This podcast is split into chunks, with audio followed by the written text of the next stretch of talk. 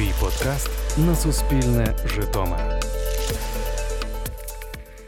До нас щось цеплялися, чіплялися прямо приїде Ілон Маск. Ось така фігура велика. Ця фігура просто в порівнянні з корольовим. Ну просто вона якось як цього часу. Ну просто, да, та, і це тому зрозуміло. Такі, в. Ні, і взагалі дуже добре, що багата людина дає гроші на дослідження космосу. Це чудово. Давайте почнемо. Я зроблю коротенький вступ.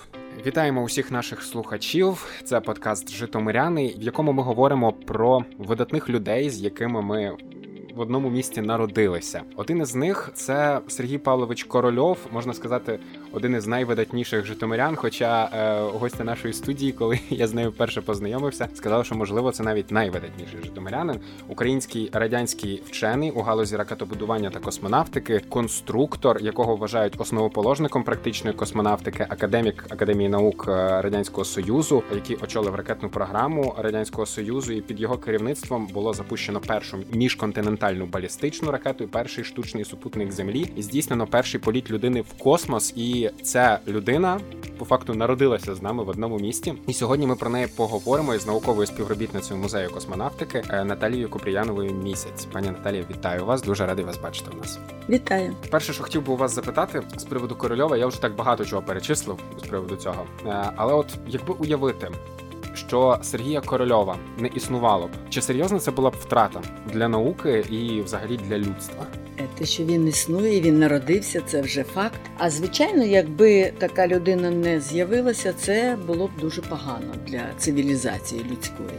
Тому що багато зробив корольов для того, щоб людина зробила величезний прорив, залишила землю і вилетіла в космос, побачила землю зовні.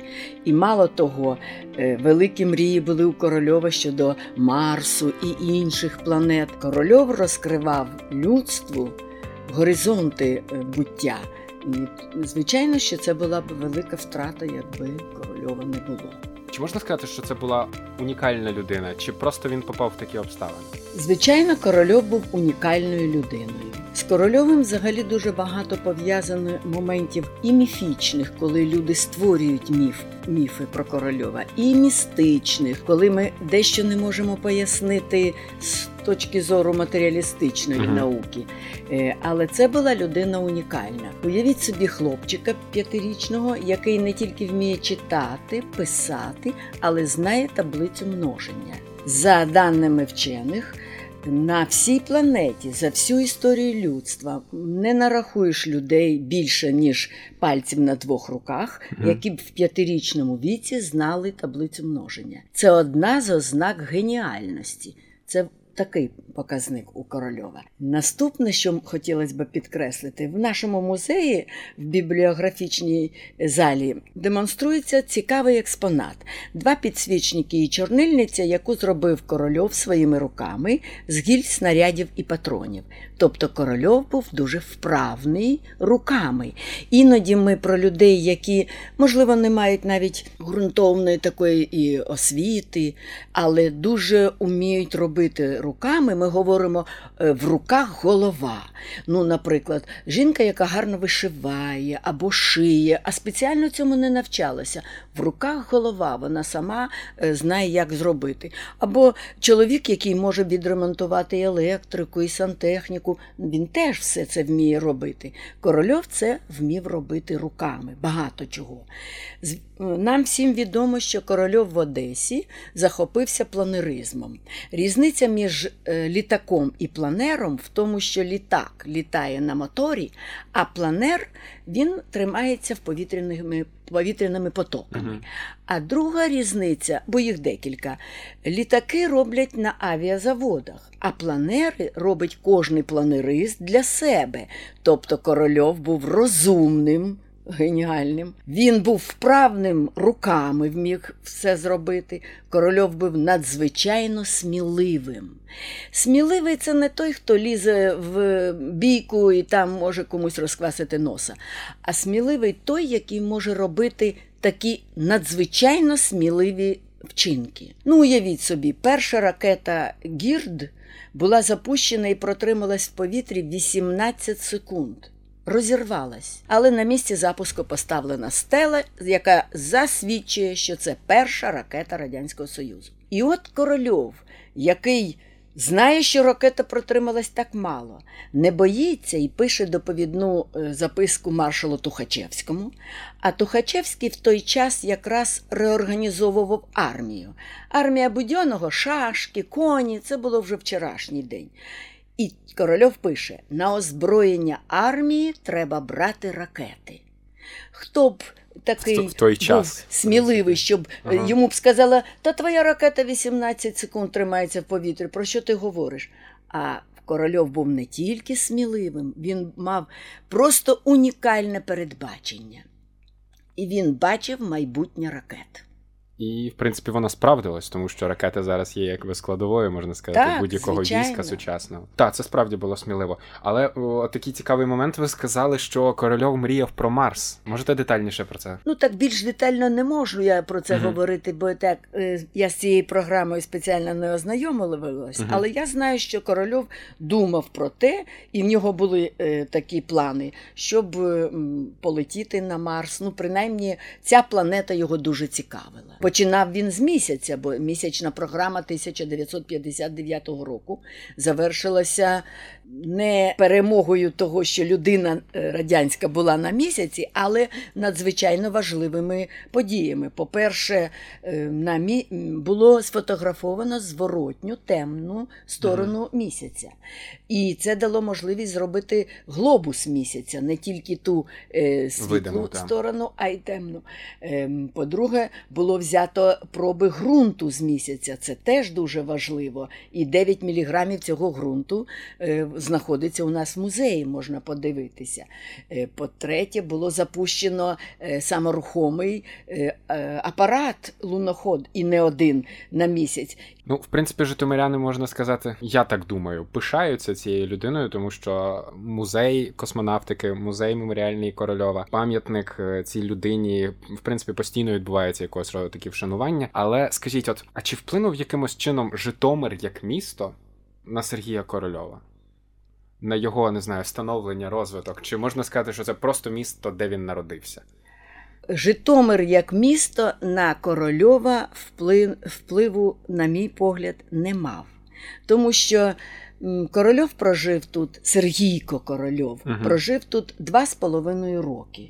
А потім батько е, з мамою е, і взяли з собою, звичайно, синочка свого, поїхали в Київ. Два з половиною роки е, дитина не може пам'ятати того, що було навколо неї. І Корольов, звичайно, не пам'ятав Житомира, і в жодному документі Корольов не згадував про Житомир. Єдиний раз він написав в автобіографії, що народився в Житомирі, але він це знав не від себе, тобто не його відчуття, а це він знав за своїми документами, е, за розповіддю е, батьків.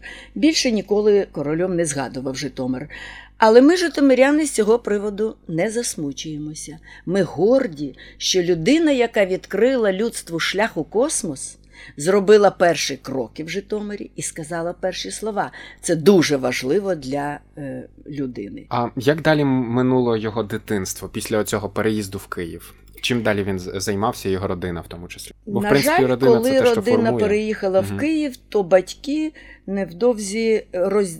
почали жити порізно. Ще до розлучення не дійшло, але порізно почали жити. Мама хотіла вчитися далі, бо вона закінчила тільки гімназію у Ніжині, а батько закінчив е, в Могильові духовну семінарію, а в Ніжині історико-філологічний інститут. Е, Батько Корольова був на 11 років старше, старшим за свою дружину. І дружина хотіла продовжити навчання в вищих навчальних закладах. Якраз в той час у Києві почали створюватися е, такі вищі жіночі курси, які спершу в Петербурзі були створені, і вона колись хотіла угу. туди їхати. Е, і вона хотіла піти навчатися. А синочку було два з половиною роки. Чоловік її, Павло Якович, він не був проти того, щоб дружина навчалася, але він її умовляв: ну, синочок такий маленький, почекай ще трошки, хай він підросте, підеш навчатися. Угу. Ну, а вона йому казала, що ну так дещо ми так моделюємо, капризувала, що я через тебе не поїхала в Петербург, не навчалася. Причина коротко сказати, але дуже глибоко в тому, що вона його не любила. Угу. Мама умовила її одружитися з Павлом Яковичем, а Павло Якович її дуже любив. Ну і через ці непорозуміння вони почали спершу жити порізну. Павло Якович залишився в Києві так до смерті й жив. А Сергійка мама вивезла у Ніжин. Він там жив в родині бабусі, дідуся, і там два дядьки в нього була, і тітка Анна. Е, всі дорослі, навіть у сусідів не було е, малих дітей. І тому дорослі вплинули на його формування. Йому е, купляли розвивальні ігри, з ним займалися багато. От я вам кажу, що він навчався навчився читати дуже рано, бо сидів за столом напроти діда, а дід читав газету. То деякі літери навіть е, Сергійко е, писав зворотньому боці. Так. Він жив там в тій родині е, певний час. Потім родина переїхала в Київ, він з ними переїхав. А коли йому було 10 років, мама вдруге одружилася і її чоловіком став Григорій Михайлович Баланін, інтелігентна людина з декількома е, технічними освітами вищими. Е, своїх дітей в нього не було, і не було дітей разом з корольовою Баланіною, тому він до Сергійка ставився як до рідного. Вже в старші роки, коли Баланіно було був якийсь там ювілей черговий. Корольов подарував йому срібний підстаканник, на якому написав гравер слова вдячності, і підписано було від сина. Баланін дуже дорожив цим. На жаль, свого рідного батька корольов Сергійко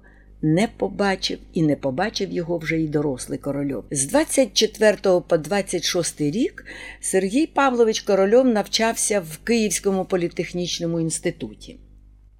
В цей час його батько жив у Києві, працював у Києві. В нього була вже друга родина, де був син Микола.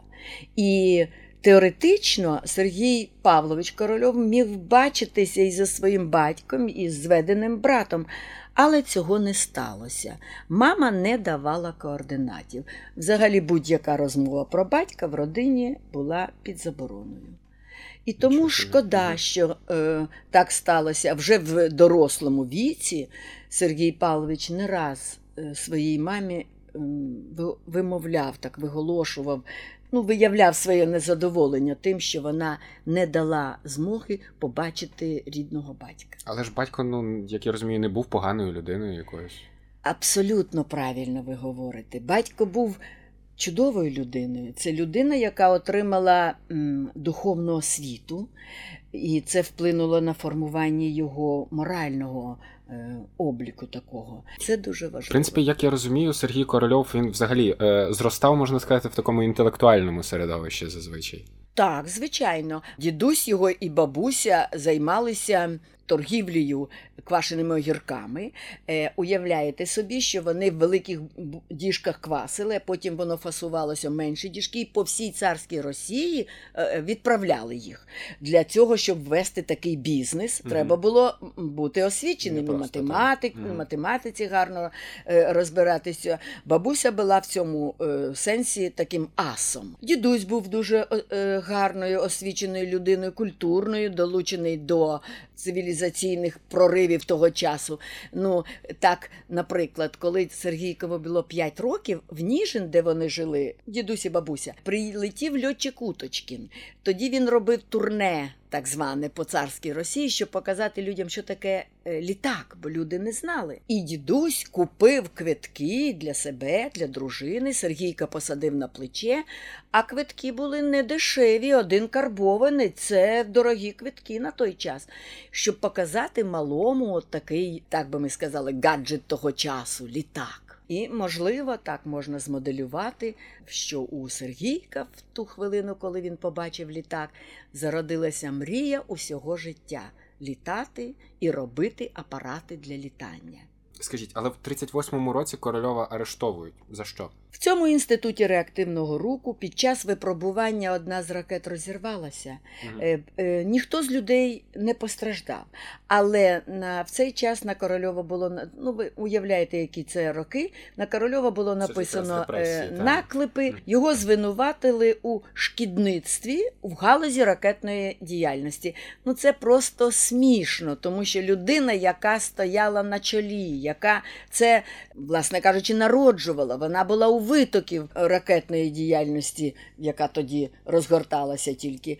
Е, Вона була звинувачена у цьому. Так склалися обставини, що, на жаль, він був засуджений, і вирок був 10 років позбавлення волі. А відправили його на Колиму, і відбував він заслання в містечку Мальдяк.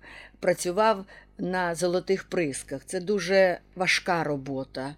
Е, По-перше, це треба весь час мати справу із е, ґрунтом, з водою, і це холод. Важка робота. Крім того, така була концепція у радянських, якщо так їх можна називати, правоохоронних органів, Мгм. засуджених політичних, а Корольов був засуджений як політичний, тримали разом з ув'язненими е, так званими злодіями в законі. І злодії в законі не ходили працювати, а вони виганяли на роботи саме політичних.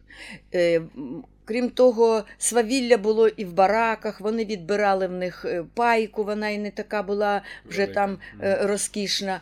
Е, І тому дуже важкі такі були умови роботи і життя Корольова. В нього він втратив е, 13 зубів. Захворів на цингу, ясна кровили і запалилися. Він майже нічого не міг їсти. Це дуже важко було. Коли я вам казала, що є деякі такі містичні моменти в житті Корольова, так от е, е, я так розцінюю, що оце якраз такий містичний момент.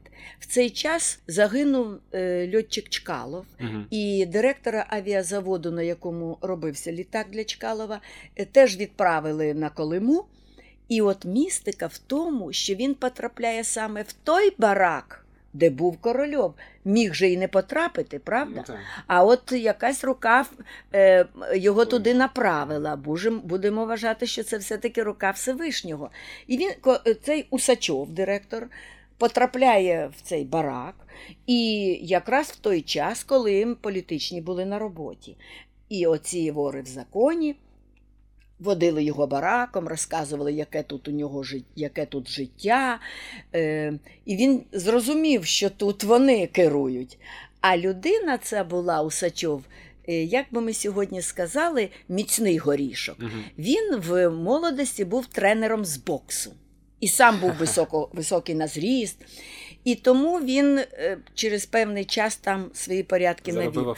Але коли він побачив, що на одних з нар в лахмітті е, лежить напівтруп, напівлюдина, і він запитав, але ж він не на роботі. Можливо, це зник. І він їх запитав, хто це? Вони йому сказали, о, це король.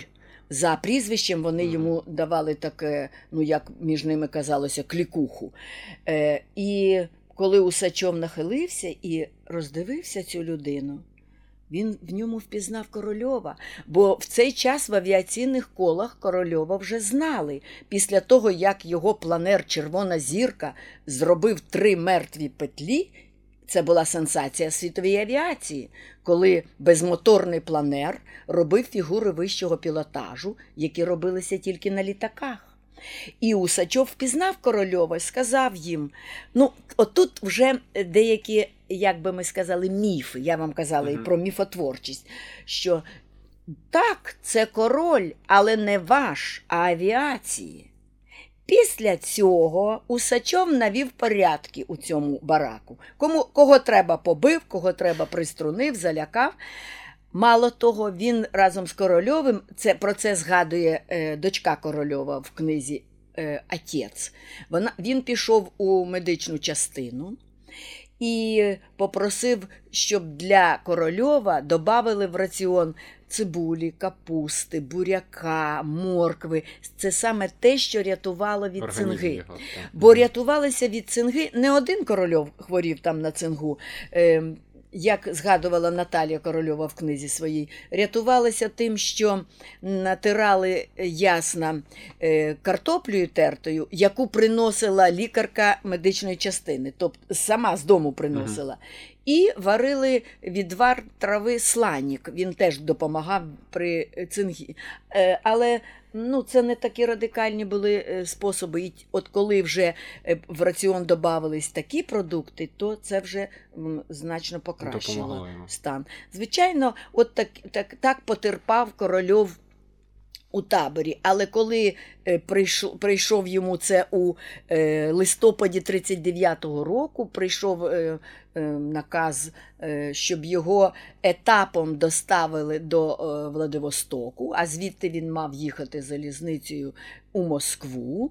І Корольова від, відправили у супроводі, звичайно, солдата, відправили в- на цей на цей шлях, щоб він до Владивостоку добрався. А листопад вже там не тільки холоди, вже і приморозки починалися. І йшов він знесилений, і навіть е, більше думав, як пише Наталія Корольова, не про холод. А про їжу, бо нічим його там не годували, про якийсь шматок хліба. І от тут другий такий містичний момент. Тут є е, два пояснення. Іде корольов і раптом натрапляє на буханець хліба. Він його бере, е, кладе собі за пазуху, він ще теплий, і його він їв. А другий варіант такий, і- пояснення цьому е, таке дається у цьому е, міфі, ми можемо сказати.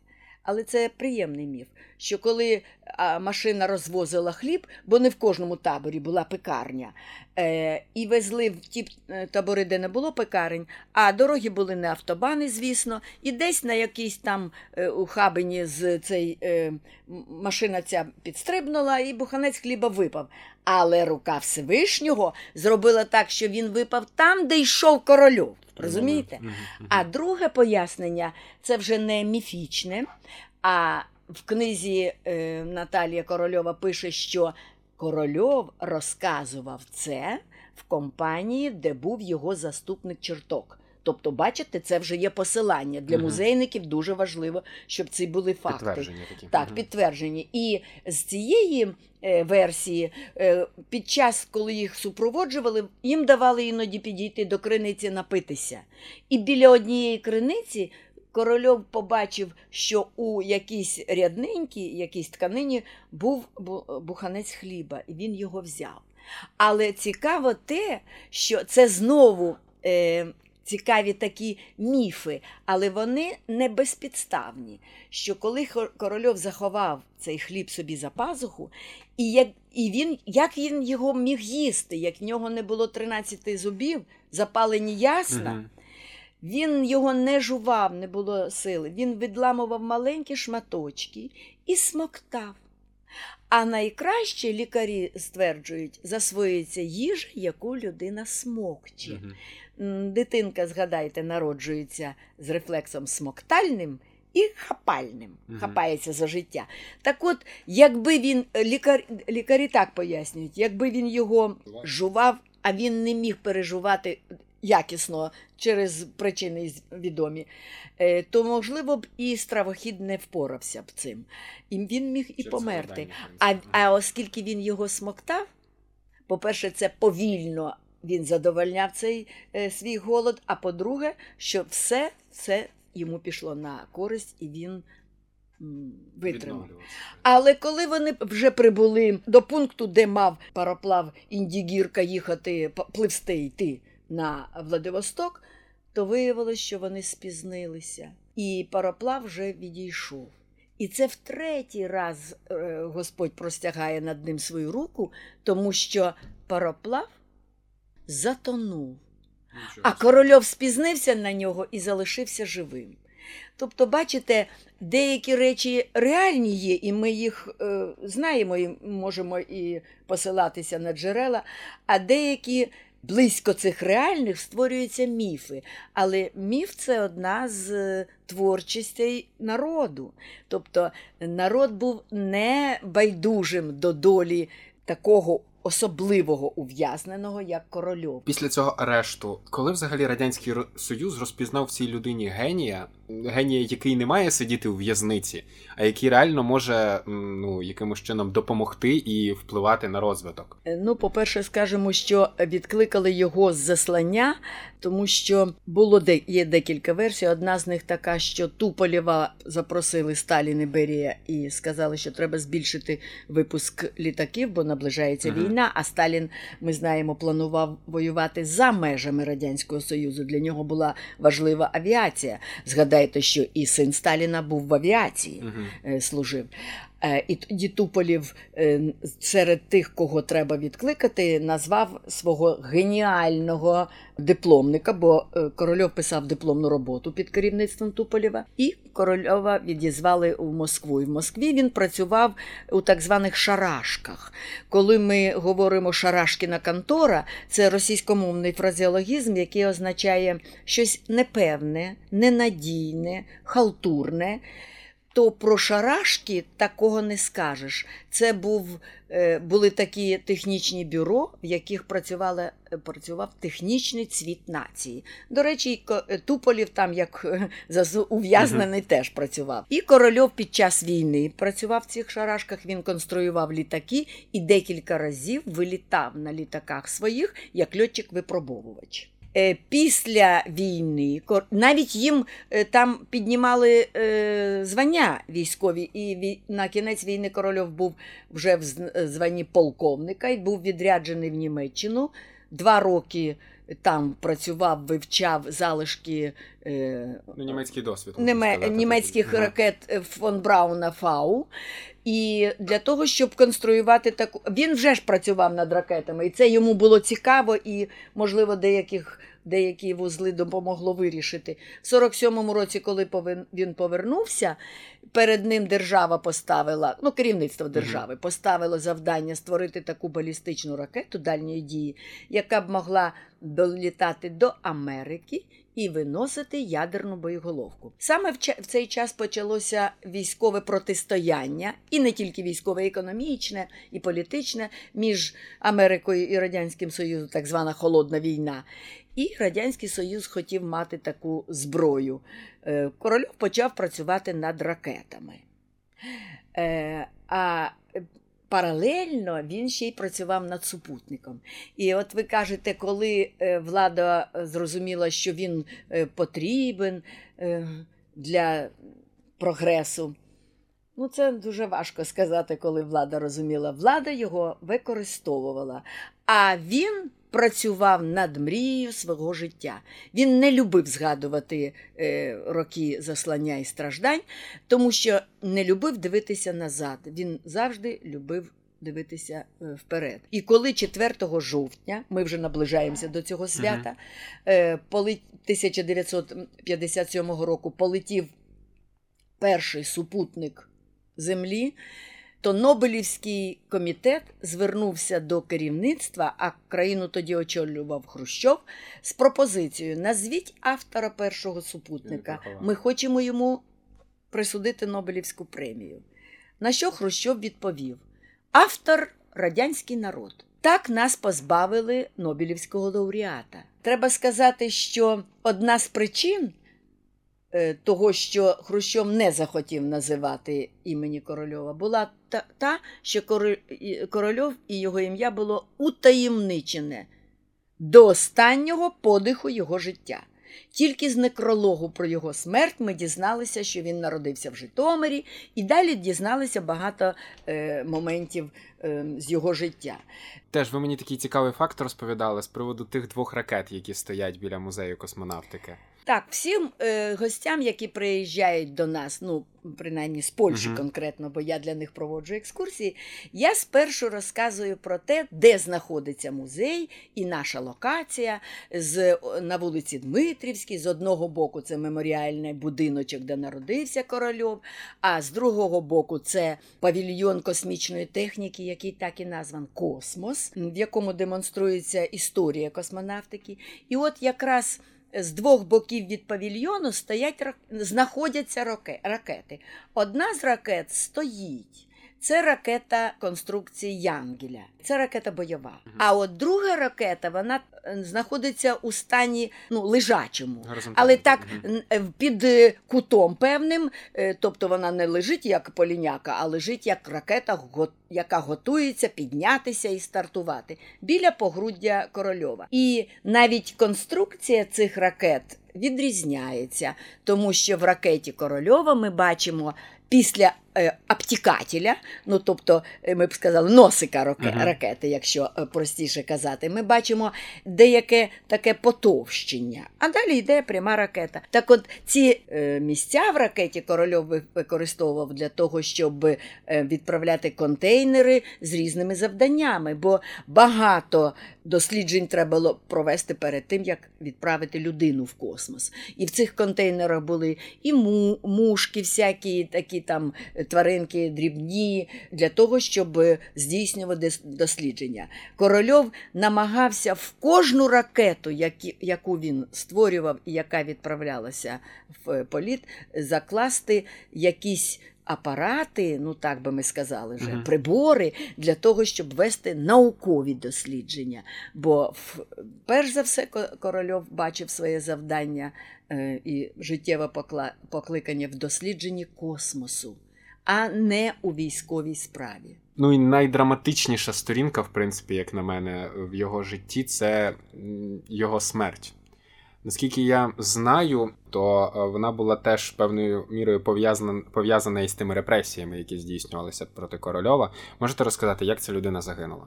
Ну, не загинула, а померла. Померла, так. Наближався 66-й рік, і Корольов на листі А4 пише вітання одному з своїх приятелів. В нього часу не було на художні всякі бланки.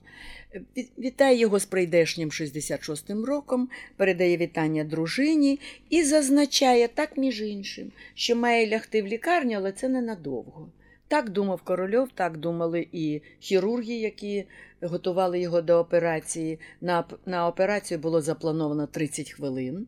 Корольов ліг в лікарню, і 12 січня, це день народження Корольова, він відзначав в лікарні. Угу. Коли прийшла його дружина відвідати, він їй розказав, що до мене приходили, він розказував про космонавтів, принесли мені квіти. Я вже їм три рази воду міняв. Е, Це квіти тюльпани. В книзі Батько е, Наталія Корольова зазначає, що улюбленими квітами Корольова е, був бузок. І дійсно в Останкіно, де його е, будинок був останній, він висаджував бузок. Але з розповіді, яку нам Ніна Іванівна представляє, ми розуміємо, що Корольов дуже любив тюльпани.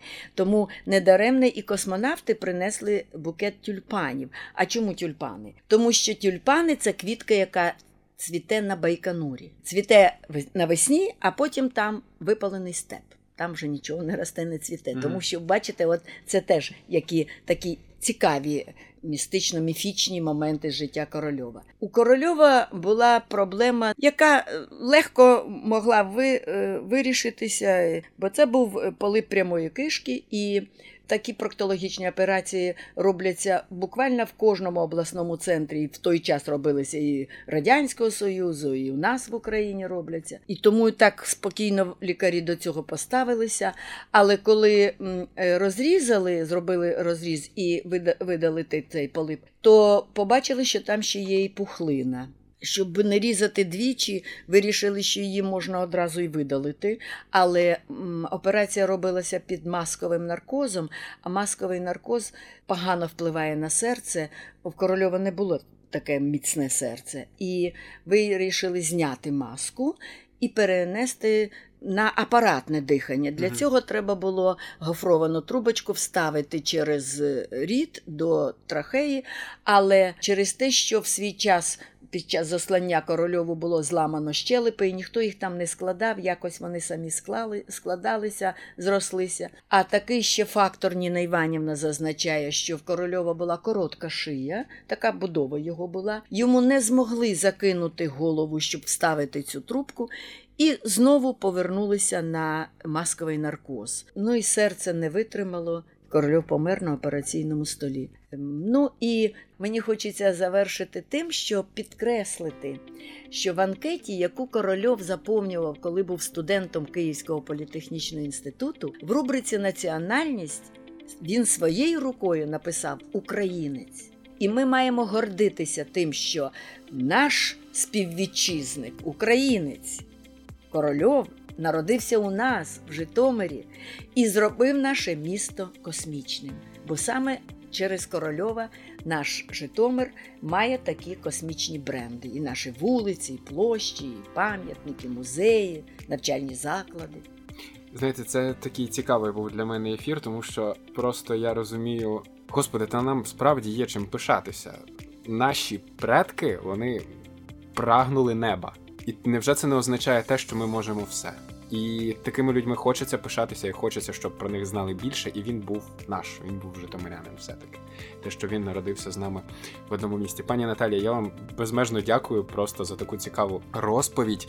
І хочу закликати, по-перше, усіх людей, які будуть нас чути, відвідувати все-таки наші музеї, в тому числі меморіальний музей, в якому народився Сергій Павлович Корольов, музей космонавтики, тому що знаєте, Одесити, я так спілкувався з ними, які живуть в Одесі, інколи кажуть, що вони за рік можуть не побувати на морі. От а ми інколи можемо, наприклад, такі цікаві місця і таку цікаву інформацію, наприклад, не отримати, хоча ми живемо зовсім поруч біля неї. Закликаю всіх також прагнути неба.